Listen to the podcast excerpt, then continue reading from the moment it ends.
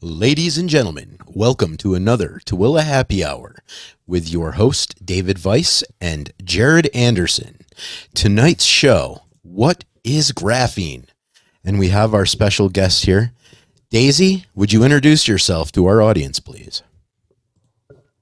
Sure. Um, I am Daisy. I uh, was born in Brazil. I uh, grew up there, started studying my undergraduate studies there, grew up from a really small town in the middle of the mountains. So it feels like coming back home now, living in Utah with all the mountains around. And um, we started my undergraduate in uh, at the University of São Paulo. It's a really prestigious university in Brazil.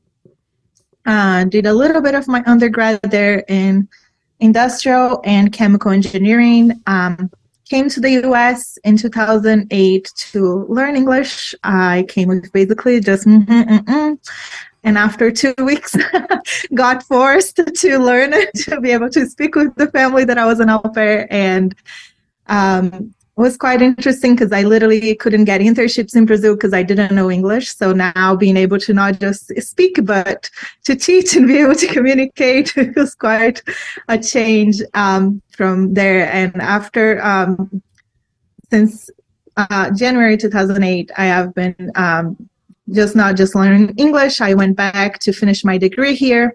I studied at UIC in Chicago for my undergrad and my grad school. Did part of my grad school also in Bordeaux in France. So I can share a little bit more as I'm talking about uh, my my research and stuff. And um, did my postdoc at Brown, and now I moved to Utah. I started at the U in August, and I'm really excited to be here to start my research group and become a professor and feel like really feels like a dream come true right now and i'm really loving the experience and everything so. So you're loving the u of u here in utah. I am. Oh, i am really loving it. It's been a great environment a great place to work. Extremely supportive environment. Engineering is not as common to have a welcome place for women. It's actually quite common to have the opposite especially if you're a woman with an accent being like like you know from Brazil and all of that, a lot of uh, environment sometimes is not as receptive of that. And I have been supported um, more than I could ever imagine uh, and welcome. And people are just so trying to make sure that you're going to succeed. And they're trying to encourage and trying to be welcome and trying to help in many ways and things that I might not be aware of. They would email me, oh, if you should do this and you should be aware of this and everybody has been extra supportive and extra nice and i'm loving it. Really I, have been having an amazing experience there. Hey, daisy let me ask you this. Do you do you think that so in the career of chemical engineering are are men threatened by women do you think? Is that why they kind of act the way they do?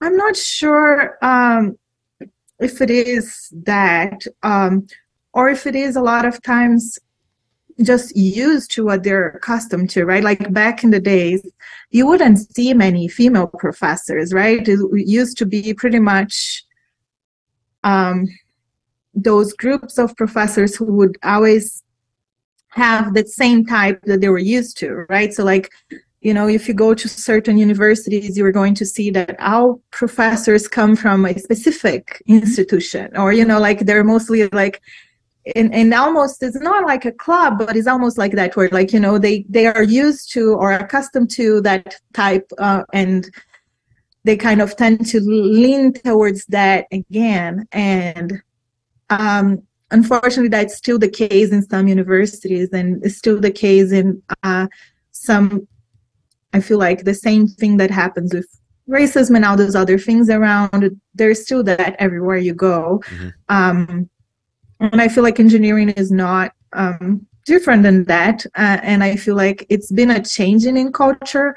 Um, i see now like chemical engineering is supposed usually students is about 50% women. And you would barely see women professors back in the days. And now you can see more and more and they're really trying to open up and change that culture and make sure that the students will have people that they can relate to and you can see a lot of universities really like including that on that uh, but it's still not everywhere and it's still where to find a place that is as supportive and welcome as this as the u has been it has been amazing. Mm, right and throughout the years i've seen i've seen a flood of females starting to take the seats in stem courses, uh, chemistry and, and math and physics and all these things. I think it's great that, hey, look, I, I'm, I'm glad we're starting to get more people into those fields, a diverse peoples, um, and and really, I I think the more people that enter those fields, the more opportunities that our society has to find new technologies, new cures, new elements, new I new ways to do things more efficiently. And women are part of the workforce. Women do have to now step up to the plate and take those positions in science. It's almost expected now. We're, we're promoting it in commercials and and uh, and other type of literature that we publish out there. We want people to go into STEM, and especially since it was such a male dominated field, I feel like we're almost like multiplying our capacity to do amazing things by promoting women into that kind of a science and technology field. And I just want to say, I think you're awesome, Daisy, for, for taking that step in 2008 to come to America, learn English, and just propel yourself into this. Because now, you know, as I, I know you personally, and I think what you're doing is amazing. And now I want to get into what graphene is and yeah, how it's going to change the world. What is graphene? yeah, so uh, yeah, just just going back on that, I feel like it's just so good for especially the younger generation to see that this is a diverse place where they can feel like they can see somebody that looks like them and they can feel like yeah i should go to that too and it's something cool and exciting and i and i love the the idea of like you know diversifying just because it is as as if we have more people that think differently, more ideas will come. The research is going to be like open to more ideas and, and hopefully the future is going to be even better. But yeah, so graphene. Um, graphene was rediscovered in 2009. And I say rediscovered because there was a, a queen of carbon uh, back in, in the 80s that kind of discovered but wasn't fully um, known. So, like in 2009, one person literally got graphite that you write with just a pencil. He started putting in a paper. And then after that, he figured out that he could try to separate the layers of graphite. So he got a scotch tape and start putting like and taking it out and taking it out literally just from scotch tape and start separating the layers. And then he got into a layer where it was just one carbon atom thick. So it's like a, the thinnest material mm. that you mm. could ever find. And he literally got the Nobel Prize for using a scotch tape. So, so, so Daisy, do you like just you grab an atom with a tweezer or something, and and, and how, no, do you, how do you do it one layer with this? yeah, so so in this case, was like stuck to the to the scotch tape or the other substrate that he had, right? So he had kind of a slide and then he was just putting a scotch tape and taking it out and taking it and, and this is it stuck to it because um it is so thin graphene is so so thin and so flexible that you cannot hold with your hand like you know it's it's going to crumble it's going to be like it's so thin you cannot see with your naked eye so if you get one hair one uh, hair and divided by a thousand is going to be the thickness of graphene Mm-hmm. You cannot see with your naked eyes. So you would need a microscope to be able to see. So he literally saw that it was like that with the scotch in, on the scotch tape uh, with microscope and other devices to try to characterize it. Um, but you cannot get with a tweezer, uh, especially since it is so flexible. If you try to touch with a tweezer, it's just going to crumble. Um, and it doesn't stay, is not a, a, a you, does it does need kind of a backbone to it. Like if you just want to like try to stretch it out, you might be able to. Uh, there are some people who are doing who are doing cool research back then, trying to do like a really long layer of graphene on on a chemo, chemical vapor deposition is a thing that is just goes to really high temperature and you put gas in and creates graphene. Um, and they were able to create a long um, and, and large structure, but they did they had to put a substrate right back into it. Like it, if you just hold it, if you let it go, it's going to crumble and then it becomes like how kind of a crumble together. So it doesn't really stay in that shape unless you modified a little bit of the surface. If you include some oxygen or some other materials, then you that forces start to make it stretchy and and then you can stay a little bit more. But if you have just graphene or graphene oxide, reduced graphene, like other variations of it, it doesn't stay by itself like flat if it is like alone. Um, if you try to touch, it's gonna crumble. And I use a little bit that for one of my researches with cancer before. Like you had to have a, a backbone to it. So it's literally just carbons arranged in a honeycomb kind of lattice. And I'm just going to see if I can just show. Uh, I had it here. I don't know why it's not.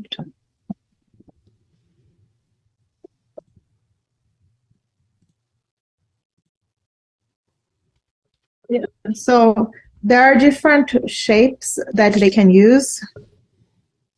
And the train the, the three main shapes that we use for for graphene is would be this one is the one that is done the most research with um, this one is just like a thin layer and a lot of times you need a backbone to it unless you have it in solution or oxidized and then we have this that would be like the kind of similar to a ball. And this here would be like the kind of nanotubes and things like that, where it used for different types of um, applications. But this would be a little bit more stable, but still, you would not be able to just get with a tweezer, or you would probably need a backbone or have a solution. Let me so ask. In my case, yeah. On those pictures you showed, uh, yeah. How big is that I, I is that a close up of something or is that a oh, lattice yeah. that's one so, atom big? Yeah, so graphene one the graph like if you have just this one here is 0.33 nanometers. That's small. Huh. So extremely small. and does it does it automatically form into that geometric configuration? No. Or no, how it do, does not. How do you control that? So, how do you so, make it form? So it's all on the synthesis and how you prepare them. Uh, so, like for me, in my case, um, I want. I usually use the sheets, but I use the sheets with like oxygen in groups in the end. So when I make okay. it, because well, I'm making a solution. Oh, sorry. His eyes are going to glaze so over. the sheets with oxygen in it. So then you've got to trap individual oxygen? So I don't do individually, but yes, I do in the synthesis and I do in bulk. So I, sheet- I'm so lost. I, I no graphene is amazing. Just Let talk to everyone to else. There, I'm not smart there, enough to understand. Just this. settle down. You'll get there. Yes, you are. Yes, you Walk are. Him through okay. it. Walk him through it. So, so there are three different ways to make graphene. Okay. So the the pristine graphene, the best graphene there is right now, is one where we have a copper foil. We heat it up to 1050 C, so extremely high temperature, and we put methane in. So the carbons come and it just separates and aggregates it, and it start become become this honeycomb like. And then it once you cool down it goes to the top of the copper and it stays there. And the sheets is there and you don't need to do anything. Then we just take the copper out and we use it however we want to use it when we transfer because then we have that backbone. So this is the best but it's expensive we need gas we need like really high temperatures there's a lot of that there's another way to make graphene is in solution and this is the one that i use because i use 3d printing so in this form, um, I just use graphite that we write with. I buy in bulk in powder, and I put a lot of acid and base and other things, and I just break out like so. First, I make it the graphite smaller, and then after making it smaller, I use acid and some other things to separate the layers. And with that, using bases and other things, I do the oxygen as is doing this reaction. So the sheets will already have the oxygen when they're done. And this make it stable in the solution. So when I have graphene in water, the end of my solution is just water and graphene. Once I purified and do all the centrifugation and do all the cleaning that needs to get done, I'll have a solution with just water and graphene and nothing else. And because of I have these oxygens from the bases and the, the solution, it becomes really stable and I can do a lot of different things with that solution. And that's what I mainly use for my research. So does it make a little bit more sense on how you can make graphene now? It's not like you're going to get a two by four clear of graphene. mud. But okay, yeah. so what does this graphene that you're making look like? So I let me try to see. So let me see if I can share this. Uh, do you mind uh, allowing me to share the screen and I can try showing? Yeah, go ahead. Uh, I I need to have permission from the Zoom. Zoom, if you can. Uh, where do I uh, give that permission? Boy, you are. Uh, if you look on participants, and then okay. you click on more. Okay. My name. Does it have a allow share screen or something like that? Do do do allowed multi pin allow record local files, uh, make the host. I'll just Is make. There a way, or make co-host or something like that. I'll just make you the host. There you go. All right, let's see if it kicks us off now.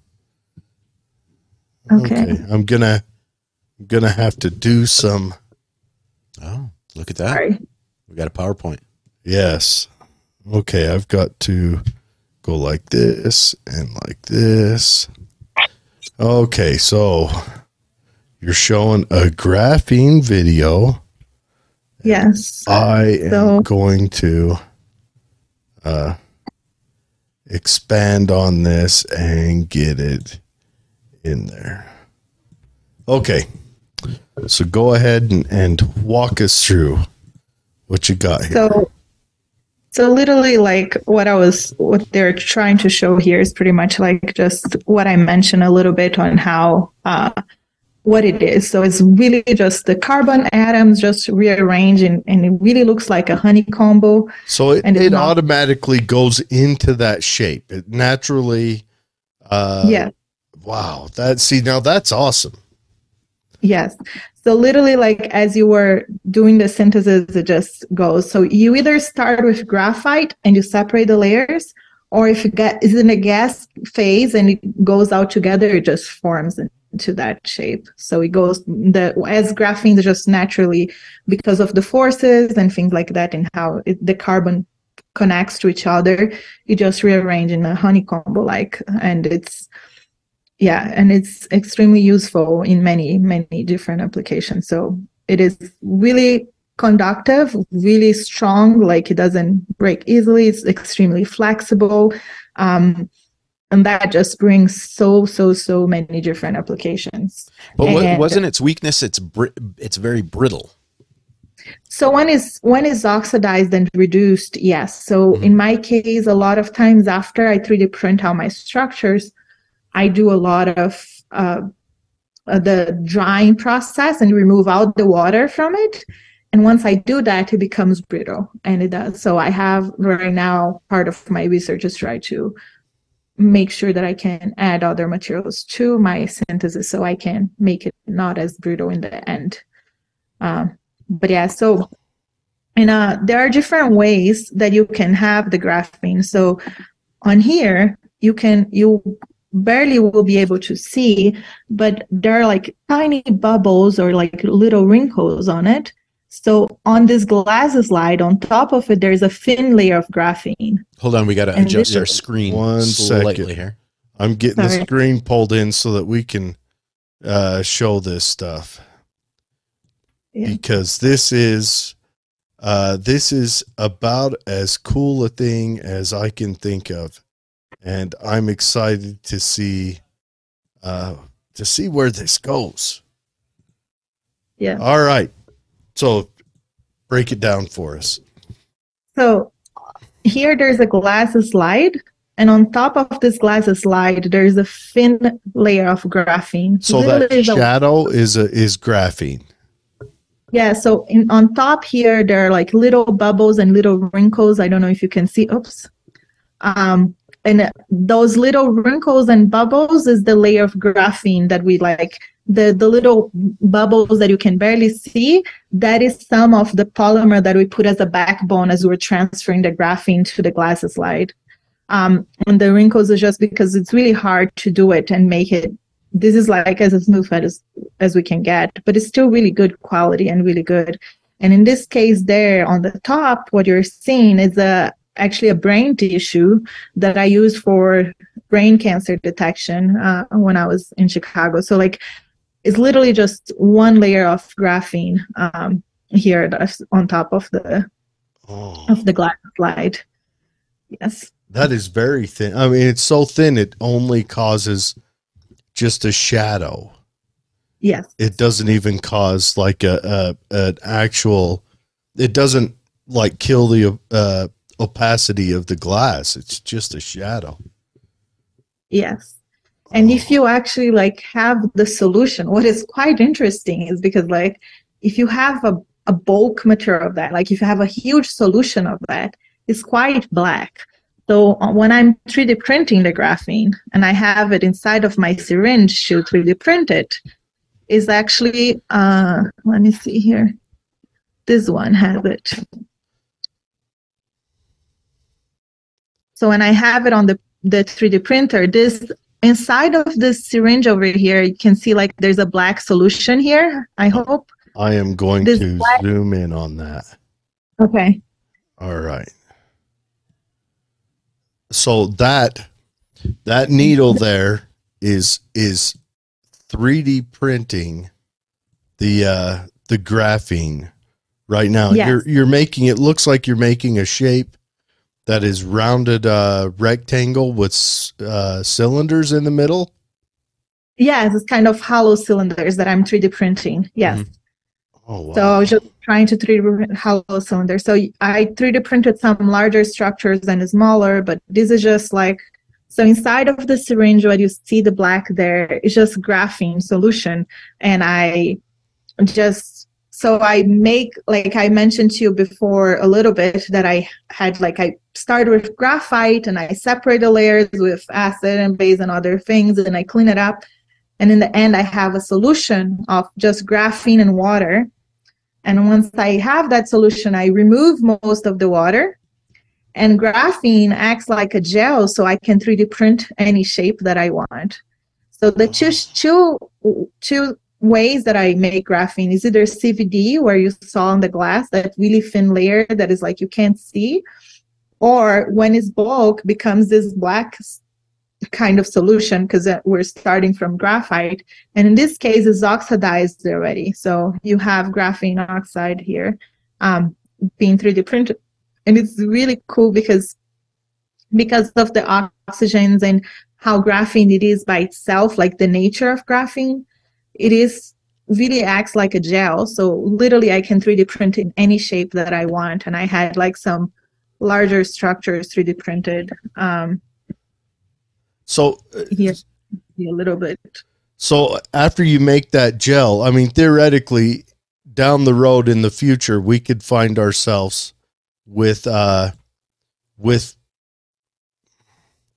for lack of a better word, 3D printers that are designed to use this stuff, and uh, and that could, uh, I mean, but it oxidizes as soon as it comes out of the 3D printer, I'm assuming, correct?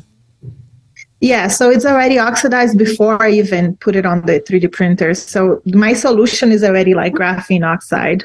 Um, so I already have the oxygen's radicals inside of the, the like it's already, the graphene is already oxidized when I started printing. Uh, but that's really common, uh, really easy to find. And back then, when I started in 2015, was extremely expensive to buy. Now you can buy like 10 grams for like $500, and I'm assuming that later on it's going to become even cheaper than that. Um, oh, yeah. More, yeah. So it's becoming better and more accessible. And even the 3D printers, if you think like when I started, was so expensive. Now you can get some really cheap 3D printers and uh, it's easy to get and people have been at home. So it's really cool to, to mm. see that too. Like, like there's a lot. And, and this 3D printer here too, uh, that I'm printing here, this, I, I actually did in France. And at that time, the 3D printer that could 3D print like gels like this was really expensive. So they modified one normal 3D printer. They bought a $700 at the time 3D printer and modified it and made it to print gels. Now you can easily buy for 1500 a tissue scriber, like what people would use for tissue engineering for bio related research. And they do the same thing and they can, like, you can easily buy a cheaper one. And I'm assuming that later on it's going to become even cheaper to get. So I could see that in the future, maybe people would be able to 3D print graphene at home or other type of 2D nanomaterials. Well, like say you go to an auto mechanic and he says, "Oh, this part on your car is bad," so he downloads a program, plugs it into his graphene 3D printer, and prints out the replacement part. You know, uh, water pump or something like that. How well compared to the plastic out of a 3D printer right now? How durable? Is the graphene. Uh, so, unfortunately, that's like part of my research. What I'm, what I wanna to accomplish in my next like two to three years is try to see what polymers and what what other things I can mix inside of graphene to make it more like water resistant, more flexible, more durable. Because right now it is quite brittle. So when I actually put it in a in a in a device to to just kind of crash like this was just mechanical stress. I was just trying to see how much it could have could could last. Um it just breaks it. So like after you're going it breaks and it's easy to break. It's not as strong as i would like. And part of my research what i'm hoping to accomplish is to be able to make it a lot more flexible and more like uh, durable too. So because of that, right now it's not as durable as as strong as I would like it to be. And that's because so, it oxidizes. It's not just oxidizing; it's just graphene natures. Like mm. so, once you because in this state it's oxidized and reduced, but once it's really dry and out of the water, you don't have just the one sheet. In this case, I have many many sheets all around and it's all mixed and i have a lot of voids in between Mm-hmm. So those voids make it not as strong. So as I'm like crushing it, the voids are just crashing into each other and just like crumble it all and just becomes like one like all together kind of stuck. So what I want to do is to be able to make it even if it is if you have a lot of voids because so let me back up a little bit and try to explain the process of like the 3D printing part of what I do. So I make the solution of graphene. It has a lot of water. A lot of times has about 80% still with just water inside with graphene.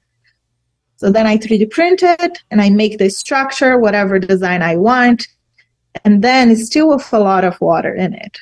So then I go and put in a lyophilizer and I dry and I remove all the water. Make it a really cold temperature, remove all the water, and it becomes just the graphene. So that huge structure now has a ton of holes and voids in between now because all around because I removed 80% of the structure that was there. So you ended up just with that graphene. And what happens is any little thing is just gonna crush and and you know it not as strong as I would like it to stay on that shape. So it holds by itself. If you don't put pressure, if you don't do anything, it stays there. So I had one device that was like that for almost a year and a half and nothing happened. Like it would stay there, no problem, will last, will not oxidize much more, it not reduced much more. It just stays in the shape and stays the the properties stays the same.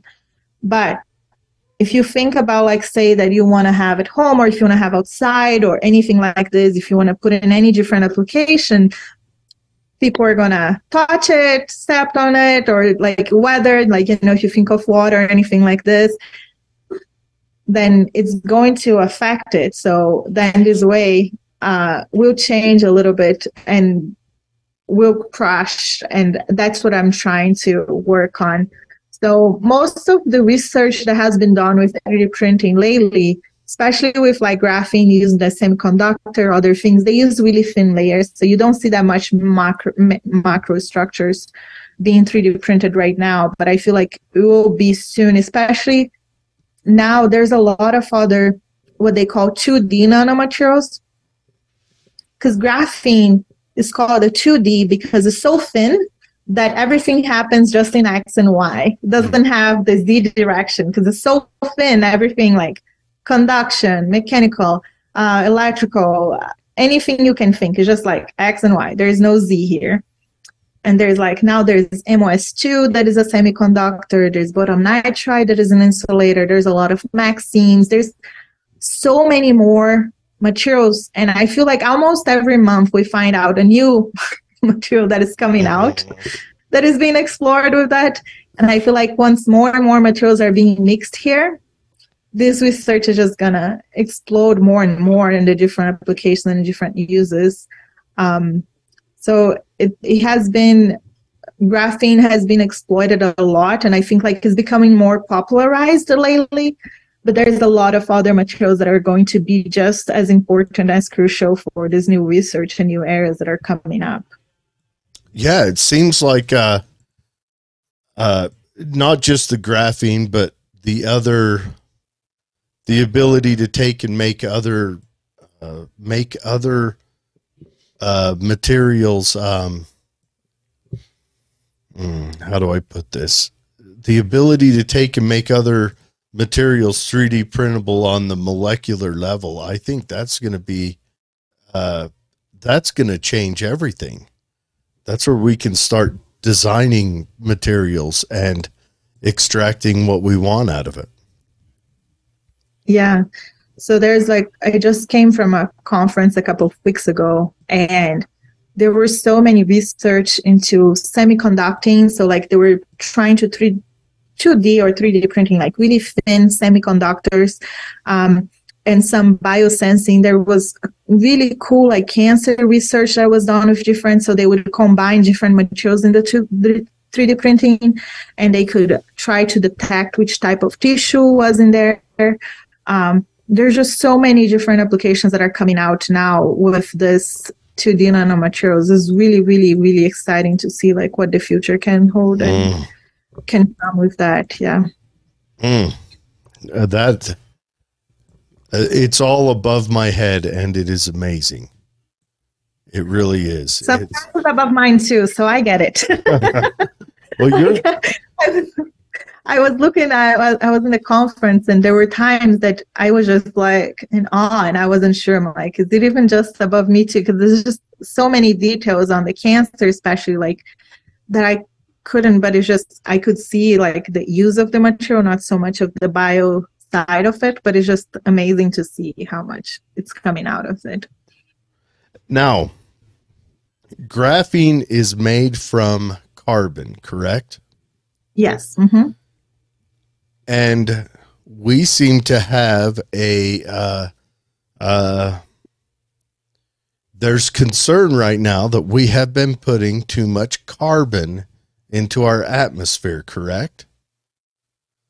So graphene yeah. might be a possible answer for uh, say say not just carbon, but say we have any kind of uh or or not I shouldn't say graphene, the ability to isolate atoms and use them in a productive way might be an answer if we start having an excess of most anything. I think like it's so there are some research being done now with graphene as a sensor and graphene as membranes and things like that. So like uh, two years ago, they 3D printed a little uh, filter kind of to put in a cap of water bottle. So once you actually are drinking water, graphene would filter it. Yeah, you know, then carbon is a is the best filter. So they're so, they, making a cap that's a graphene what oh see? How awesome would so, that be? Well i heard they so, were trying to make space elevators out of this stuff theoretically. Yes. Yeah. i'd so, say we make a space elevator would be phenomenal but a, a water filter i mean that's something that you could produce and give anywhere where they don't have access to clean water. All they have to have is a junky aquafina bottle yeah, so actually they published that two years ago. It's really cool. So they literally just 3D printed a little piece that would go on top of the water bottle. So like, you know, you could go like you could close the cap normally, but and then would just filter it. Uh, it doesn't get everything yet, but I feel like we'll be able to get there one day. But there's a lot of things like that where people are using not just to filter, but also to sense it. So there's like one research that was done where I was at in Brown, at Brown that um, they were trying to detect um, organic volatile compounds. That's like so every time you buy a new furniture, there's the that smell that comes out of new furniture, mm-hmm. and that is actually not healthy and not okay to have. And there's a lot of things like that that is not like good for the body that we have at home. So they're trying to create those sensors that you can put in your house so you'd be able to see if you have been exposed to that or like you know if it needs to be have remediation or something like that. So they were trying to create the sensors, and the sensor was literally just graphene. They would just concentrate it and put it, and then graphene would be able to kind of stick to graphene. Those those gases would stick to graphene. So I couldn't see so much. I think like especially with what you're talking about the, I'm assuming you're talking about CO2 and other things like this. I think that would be a little bit harder to separate the carbon just from that. But I could see being a sensor for that and trying to detect or capture it, like, you know, or, or something like that. Um, even though I don't see the possibility well, so easily of like making cap- graphics, but if they captured it, would they be able to then use it? Because if they so, use graphene to capture the carbon to make more graphene because there's so much more other stuff in the air than CO2. I mean, yeah, there it's a it's a combination of all sorts of crazy gases and and sometimes surprises. So it's uh it's not like you can just separate one molecule out of the air that's in front of us. It's it's going to be a conglomeration. Well, we separate thing. the molecules now. Yeah. Okay that so, beer so, machine behind me has, is a uses CO two. It's pure CO two. Sure. How do they get it? Yeah. I, I, don't I don't have the answer to that, but I definitely know that there there are a lot of uh, different applications that are coming out, and some are crazy. So you know, you hmm. never know. I can't I, wait and i and i and i tell my students a lot of that like um there's no crazy idea because if you would had asked me before i heard that the person got a nobel prize to find graphene with a scotch tape i would say like you know that's insane. Nobody would win a Nobel Prize with, no, with Scotch tape. You know, like a, the funnest million dollars ever made. so there is no crazy idea you never know where it's going to take you and and you know like so i always tell them like explore and be like you know you have a, a crazy idea don't think it's crazy. Try it out. Let, let's talk. Let's figure out if it's feasible. Let's try to figure out if we can do it because you never know what is going to happen. And sometimes a crazy idea may make you win a Nobel Prize. Oh, well, and so you said right now your research is you're trying to find uh, other things that you can add to it to make it stronger or to yes. maybe change it make it more flexible more less brittle uh, everything else because i mean it just sounds like it would make a an ideal structure to stick something else to where you can it, you can gel it out of a 3d printer into a into a uh, skeleton and then you can add something to the outside. Yeah, so there are people who have been doing that. So there's a tissue engineering right now. So when they're trying to 3D print an organ or something like that, that they put a stem cells. Some people are using graphene and some other of variation of graphene to differentiate it. So they put the, the they they do the modeling like the design what they want to try to create with graphene and kind of fill up with the with stem cells and the graphene helps differentiate and format whatever organ mm. they're trying to do. So there are things like that being done, but it's not so much on my field. I'm way more into like I uh, one paper that I published uh, in 2020 is, is just creating a film that would be antibacterial and antiviral and i want to try to think about like thicker surfaces that would be like having the same application. So i'm trying to 3d print the surfaces now and i wanted to make it durable and you know more flexible and things like that. So i want to try to see what other materials can i mix and to make those surfaces like antiviral and antibacterial that would last a long time. Um, you know the films i was able to wash it 20 times and was still active. It was still like killing bacteria and virus after 20 washes. So I want to try to create something like that, but in a much larger scale. The films was extremely thin and extremely like um, not as strong. We couldn't remove it from the substrate or transfer to another area. So I want to try to create now a 3D printed where you could literally create a surfaces to other part. So with that, I definitely want to explore more different ways that I can make it more flexible. So like, you know, if you are touching it or if you are like moving too much, it would be or able to maybe for doctors with their masks and their gloves have a would it be something that could be used like that?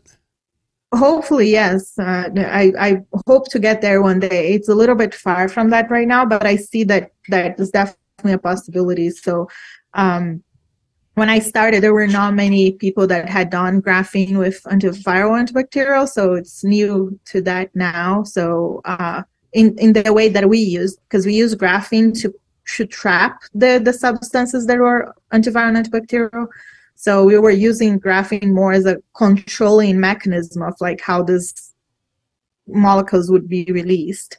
Mm-hmm. So it's a little bit different than what was used before. But yeah, so um, yeah, there's there's definitely a lot of that. And I also want to try to create electronic applications, electronic devices that you can have outside or solar cells or things like that. I wanted to be able to like be able to hold any type of um, weather or uh, things like that. So I want to try to create more flexible and stronger devices. Mm. So I definitely will mix some other things to graphene to try to create that there's there's so much more to do with graphene to make it a usable product. I mean, like right now we're just able to get small clumps of it and it breaks apart, but theoretically, this is going to be some of the strongest stuff on on planet Earth just because it naturally forms into that that um what's the word? And then the honeycomb structures. Yeah, well, not just that, but abundance and versatile where yeah. you'll be able to build a skeleton. I mean, uh, well, we've got a few comments asking about it. okay. Now, some of these comments are earlier, and you have covered them, but Corey says, uh, graphene, the product that's going to do anything to get out of the research lab. Can't wait for mass production of it. He also asked, have they made graphene paste like they have with metal paste? And that's kind of that gel you were talking about would kind of be a graphene paste, correct? Yes, and there's like there's a company that is using it similar to a spray. So they're trying to make it water resistant, like even to use in a cell phone or something like that. So there's a company that is doing that right now. And there's a couple of other companies that are trying to use in that aspect. So yeah, oh. it's becoming more and more popular. And I feel like really soon people are going to hear more about because there are some other companies that have been using that, uh, but it hasn't been as um, exposed, I guess. Like people were not aware that that's what was happening or that's what was going on. And I feel like more and more people are gonna hear more and more in the future like that that's actually graphene that they have been using. Mm. Kevin says supporting you, Kevin Ramirez, uh, supporting you all the way, Daisy. I'm a Chem E student at the U. So sounds like uh, Kevin is uh, is a chemical engineering student there with you at the U. So you guys might run into each other. Yes. Or, or you might already know each other. But yeah, Kevin, jump in. Uh, you know, this is fascinating stuff. Thank you. Okay, now Corey does say, wasn't it invented by rubbing graphite on scotch tape and putting it on a CD burner, putting it in a CD burner? Um, it there was scotch tape involved. Don't know about the CD burner. Then he asks, can it stop a bullet better than Kevlar? I think the answer is theoretically yes. Uh, theoretically, this is a back uh, uh, a skeletal structure that Daisy's going to invent ways to use. However, I'm looking forward to a space elevator, though. Well, I mean, if you think so, about, so you know, like NASA has a lot of research with 2D nanomaterials, and when I was applying for a postdoc, I was considering uh, going to one area there because they were using a lot of that. So they're using it to protection around it, right? Because it is water resistant, nothing can pass through it, so it's really protective. There's like things like that. So there was a lot of research going on already that I don't know what is the development now, but this was like three years ago. Um, they're also trying to build one laser machine that can would be able to do the same thing a normal laser do but in a much smaller scale and this laser was going to be built with also like part of MOS2 and graphene and some other 2D nanomaterials that I worked with.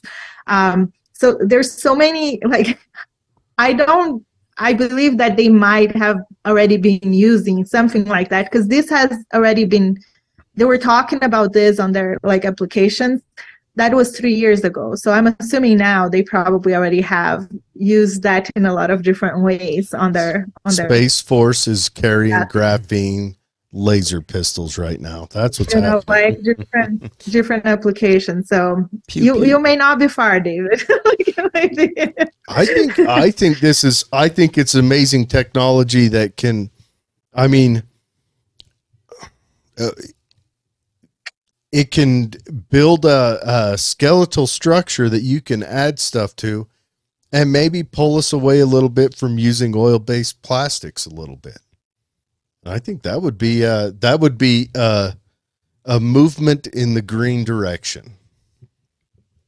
Yeah because graphene once it becomes like above 300 c 300 celsius it just becomes a powder pretty much. Like you know it just decomposes it. So you know it's it's definitely something that is not as bad for the environment. So we just have to be careful in what we're mixing with or how we use it in different ways right? Because like if i mix it with a polymer that is not going to be biodegradable or something like that then there's no point right like i'm not making it better uh, so it's pretty much like trying to figure out what are good ways that we can try to make it uh, still durable, but it's still like in a way that is also biodegradable and, and safe for the environment. Mm. Oh, well, I'm I'm glad you decided to make the move to uh, the U.S. in 2008. Yeah, I'm, I'm, glad it has led you to this point to help us solve these these science problems of the world. And uh, you know, I, I hope maybe even this podcast, if it reaches some some little girl or little boy out there looking to figure out what to do with their future, STEM sciences I'm telling you, STEM sciences are where it's at. That's mm-hmm. the most productive thing we can do with ourselves, I think, personally, as as as uh, intellectual minded people. If uh, if someone sees this podcast and is inspired to do what Daisy does in the chemical engineering world in the future, I I, I will say I've made uh, this the most of my life. Yeah. Hey, uh, uh, Winnie uh, Carvalho says, "Love it. Yeah, it, it, do you know a Winnie Carvalho? Yeah, this is actually from Brazil. Okay, well, they're on yeah. here watching right now. But, Obrigado para viu meu podcast, Winnie. I, I don't know any Portuguese. I do. It was probably I, not Portuguese. I know a little bit of Spanish. Uno cerveza, por favor. the army sent me to Cuba for six months, and that's what I walked away with because I'm a moron that likes beer. But uh, no, this is amazing stuff. I I've yeah. I've often wondered. I've heard graphene mentioned a lot. I've looked into it a little bit, but it's uh it's pretty awesome to know one somebody that works on the forefront of it, and um, and to know that they're already trying to work with it in the medical field, which I think is very important. Um, yeah, just finding different applications and things like that. I think that is amazing. And just adding to what you said, and just like you said, dude, like the flexibility of it is just like amazing. It's not just STEM, right? Like I love STEM because literally you can go to any field. Like chemical engineer usually design reactors. I would never imagine that starting I would work with nanomaterials, electric device, cancer, or anything like this. Like, you know, it's so diverse. You can go to so many different areas. Like, you know, it's not because you're studying this field that you're gonna go stuck to it. Like science is amazing because it's just so flexible. And um the graphene per se so like i when i started my phd i was doing polymer printing with graphene, electronic devices, then went from just gel of like electronic devices, creating like, is it flexible or not, changes conductivity, and understand a lot of like how the electronic device is happening with graphene.